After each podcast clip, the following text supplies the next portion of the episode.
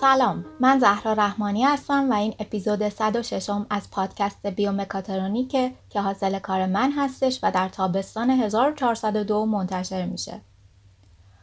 پادکست بیومکاترونیک حاصل تلاش دانشجویان مهندسی برق دانشگاه خواجه نصیرالدین توسی و در هر اپیزود با یک موضوع جدید در زمینه فناوری‌های هوشمند سلامت آشنا میشیم.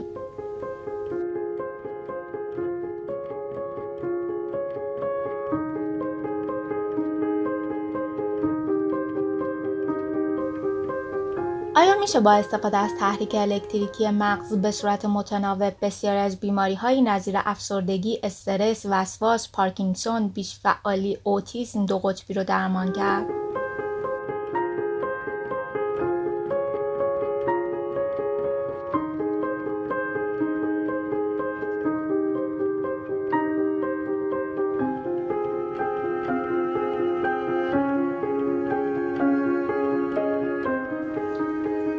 من در این پادکست میخوام بیماری‌های افسردگی، استرس، وسواس، پارکینسون، بیش‌فعالی، دو قطبی و اوتیسم رو معرفی کنم. بعد چند تا روش درمان تهاجمی و غیر تهاجمی جدید در کنار درمان‌های دارویی و روانشناختی معرفی کنم و از بینشون یه روش درمانی غیر تهاجمی نسبتاً جدیدی رو بگم که تعدادی از دانشجویان دانشگاه خواجه نصیر در حال تحقیق و بررسی روی این روش هستن و میخوان با استفاده از این روش و همچنین همراهی درمان‌های دارویی نتیجه بخشی رو روی این بیماری‌ها بررسی کنن. بیماری اولی که میخوام بگم افسردگی هستش که نوعی اختلال خلقیه که میتونه روی احساس، تفکر و رفتار فرد تأثیر بذاره و حتی منجر به انواع مشکلات عاطفی و جسمی بشه. در این اختلال شخص تو انجام فعالیت‌های عادی روزمره با مشکل مواجه میشه و گاهی اوقات حس میکنه ارزش زندگی کردن رو نداره. بیماری بعدی که میخوام بهش اشاره کنم بیماری پارکینسونه که به اختصار پی دی هم گفته میشه.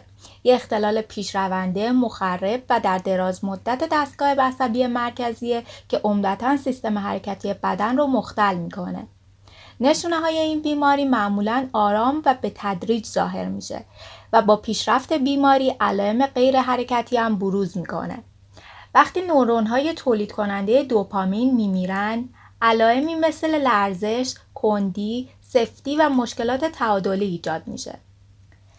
درمان شامل داروها، رژیم غذایی، ورزش و جراحی تحریک مغزی عمیق هستش و بر روی کاهش علائم بیماری تمرکز میکنه تا شیوه زندگی فعالتری ایجاد بشه. بیماری بعدی اختلال استرس پس از آسیب روانی یا اختلال تنش‌زای پس از رویداده، همون استرس پس از حادثه که به طور مخفف پی تی اس دی هم بهش میگن. سندرومیه که پس از مشاهده، تجربه مستقیم یا شنیدن یه عامل استرس‌زا و آسیب‌زای شدید روی میده که میتونه به مرگ واقعی یا تهدید به مرگ یا وقوع یک سانحه جدی هم منجر بشه. بیماری بعدی که میخوام بهش اشاره کنم اختلال دو قطبی یا بایپولاره که یه اختلال روانی و یکی از بیماری‌های اعصاب و روانه که در گذشته به اون شیدایی افسردگی میگفتن. فردی که به این حالت روانی مبتلا باشه حالات مختلفی از دوره‌های شیدایی و فرازهای احساسی مثل مانیا و هایپومانیا و دوره‌های افسردگی و نشیب‌های روانی دپرشن رو تجربه میکنه. بیماری بعدی که میخوام معرفی کنم بیش‌فعالی هستش که به طور مخفف ای دی اچ دی هم بهش میگن. یه اختلال عصبی رشدیه که برای کودکان تشخیص داده میشه و با مقادیر بیش از حد بی‌توجهی، بی‌احتیاطی، بیش‌فعالی که فراگیر و مخرب و نامناسب هستش مشخص میشه. بیماری بعدی طیف اوتیسم یا طیف در خودماندگیه که عموماً به اون اوتیسم میگن. یه اختلال عصبی تکوینیه که با وجود مشکلات جدی در تعاملات اجتماعی و ارتباطات کلامی و غیر کلامی و وجود رفتارهای تکراری و علایق محدود در فرد می باشه.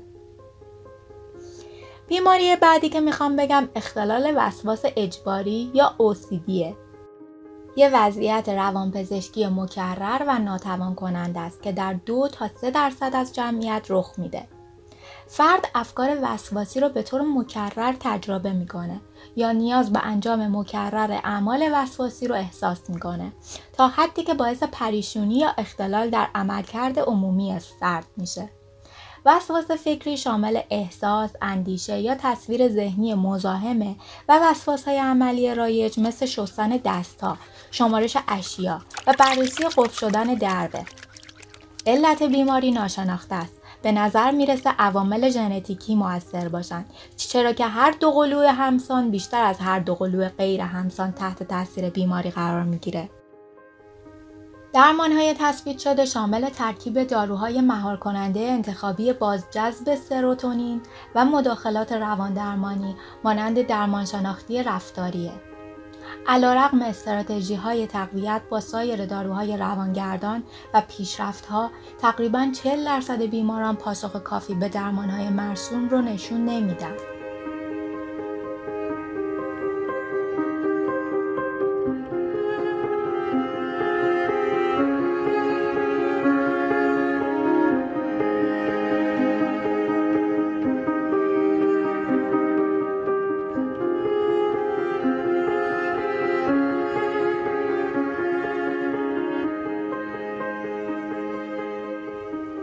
تحریک الکتریکی مغز به صورت تحریک دی سی یا مستقیم و تحریک ای سی یا متناوبه و همچنین این تحریک ها به صورت تهاجمی و غیر تهاجمی هستند. البته روش های دیگه‌ای مثل تحریک میدان مغناطیسی یا آر تی ام اس و تحریک دیگه‌ای که جایگزین تحریک عمقی مغز یا دی بی اس میشه هم داریم که به اون تحریک میدان الکتریکی غیر تهاجمی میگن و ما میخوایم بررسیمون بیشتر رو این مورد باشه. روش‌های تحریک مغز شامل تکنیک‌هایی هستند که برای تحریک فعالیت نورون‌های مغزی استفاده میشن. در ادامه برخی از روش‌های تحریک مغز رو خیلی ساده و کوتاه معرفی میکنم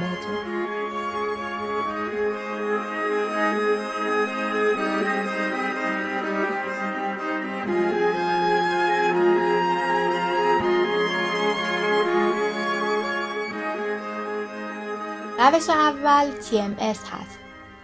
در این روش میان پالس‌های مغناطیسی تکراری رو به صورت غیر تهاجمی بر روی پوست سر اعمال می‌کنن.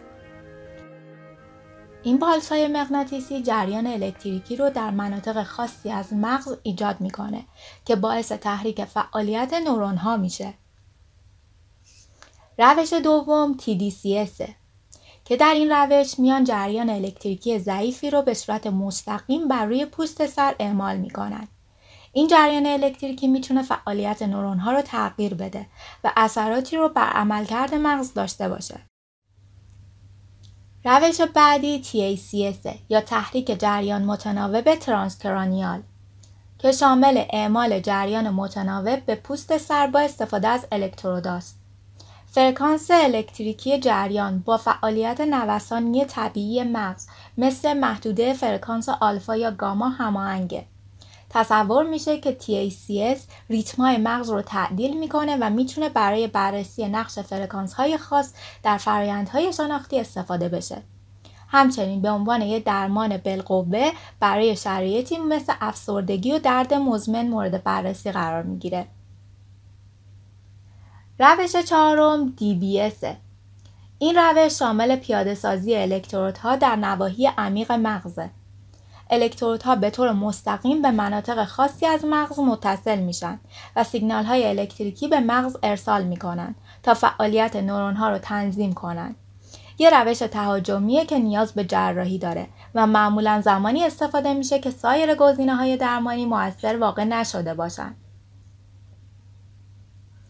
روش پنجم وی ان اس که در این روش از سیمی تحت پوست که به عصب واگوس متصل شده برای ارسال سیگنال‌های الکتریکی به مغز استفاده میشه. این روش میتونه فعالیت‌های نورونی رو تنظیم کنه و تأثیرات درمانی روی برخی اختلالات روانی و عصبی داشته باشه. و روش آخر و روشی که ما میخوایم بیشتر در موردش توضیح بدیم، تحریک غیر تهاجمی عمیق مغز از طریق میدان‌های الکتریکی تداخل زمانیه. به صورت مخفف بهش ان دی بی اس تی آی اف میگن. اصطلاحیه که به تکنیک خاصی برای تحریک عمیق مغز اشاره میکنه. این یه رویکرد نوآورانه است. هدفش تعدیل فعالیت عصبی در ساختارهای عمقی مغز بدون نیاز به کاشت الکترودهای جراحیه. ان دی بی اس تی آی اف امکان دستیابی به اثرات درمانی مشابه دی بی اس یا همون تحریک عمیق مغز رو با استفاده از میدانهای الکتریکی خارجی اعمال شده بر روی پوست سر بررسی میکنه. این تکنیک از منابع الکتریکی متعددی برای تولید میدانهای داخلی استفاده میکنه که میتونن به طور غیر تهاجمی به ساختارهای عمیق مغز برسن. مفهوم پشت ان دی بی اس تی آی اف بر اساس اصل برهم نهیه که در اون چندین میدان الکتریکی میتونن برای ایجاد الگوهای تداخل سازنده و مخرب ترکیب بشن. محققان امیدوارن با کنترل دقیق زمان و آرایش فضایی میدانهای الکتریکی به طور انتخابی فعالیت عصبی رو در مناطق خاصی از مغز مرتبط با اختلالات عصبی و روانی مختلف تعدیل کنن. اگه بخوایم به صورت کوتاه این دوتا روش رو یعنی دی بی اس رو با ان دی بی اس تی آی اف مقایسه کنیم، میبینیم که دی بی اس یه تکنیک تهاجمیه شامل کاشت الکترودهای جراحی میشه، در حالی که ان دی بی اس تی آی اف یه رویکرد غیر تهاجمیه که از میدانهای الکتریکی خارجی برای تعدیل فعالیت عمیق مغز استفاده میکنه، در حالی که دی بی اس از نظر بالینی در دسترسه و به طور گسترده مورد استفاده قرار میگیره. ان دی بی اس تی آی اف هنوز در مراحل اولیه توسعه است و به تحقیقات و اعتبارسنجی بیشتری نیاز داره.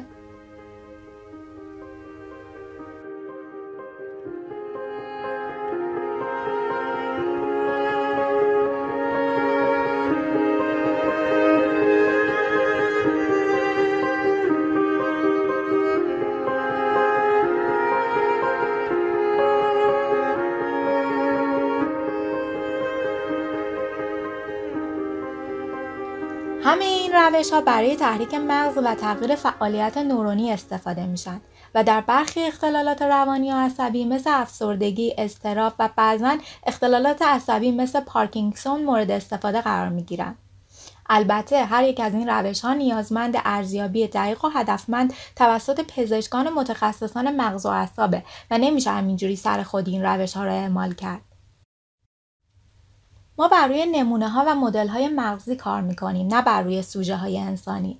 به خاطر همین از پرسشنامه‌هایی مثل وای بی او سی اس نمی‌تونیم استفاده کنیم. حالا پرسشنامه وای بی او سی اس چیه؟ پرسشنامه وسواسی اجباریه که در سال هزار و نهصد و هشتاد و نه توسط گودمن و همکاران تهیه شده و مشتمل بر ده تا ماده است که به منظور بررسی میزان وسواس‌ها و اجبارها طراحی شده و اونا رو به صورت مجزا اندازه گیری میکنه.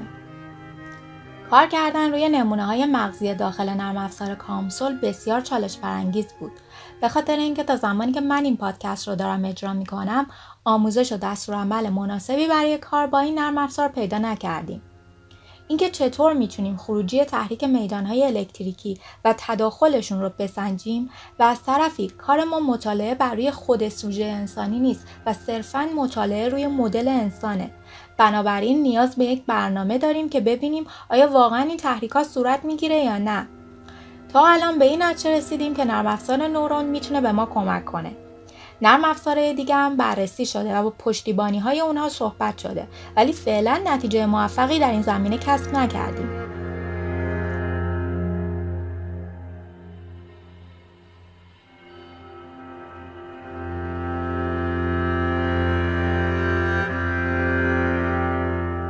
این نتیجه تحقیقات فعلی تعدادی از دانشجویان دانشگاه خواجه نصیر بود. ممنون از اینکه با من همراه بودید و به این اپیزود گوش دادید. امیدوارم اطلاعات مفیدی رو باهاتون به اشتراک گذاشته باشم.